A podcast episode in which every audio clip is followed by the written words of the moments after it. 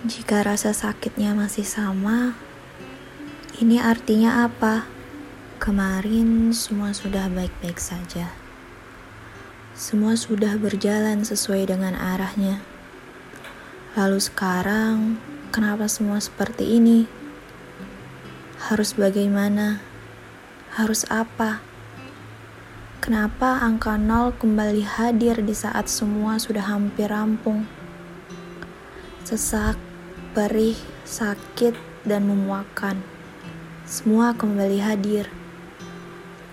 Di saat langkah sudah banyak diambil, kenapa terjatuh masih sesakit ini?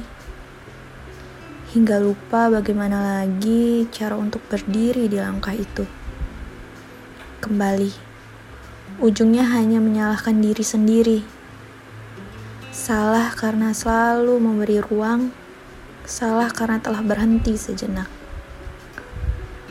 Seharusnya sudah tidak begini lagi, kan? Di saat langkah itu berganti menjadi jatuh, hingga sulit untuk kembali, hal apa yang harus dilakukan? Semua kembali terasa sulit. Semua kembali berujung penyesalan. Sesal, sesal, dan sesal.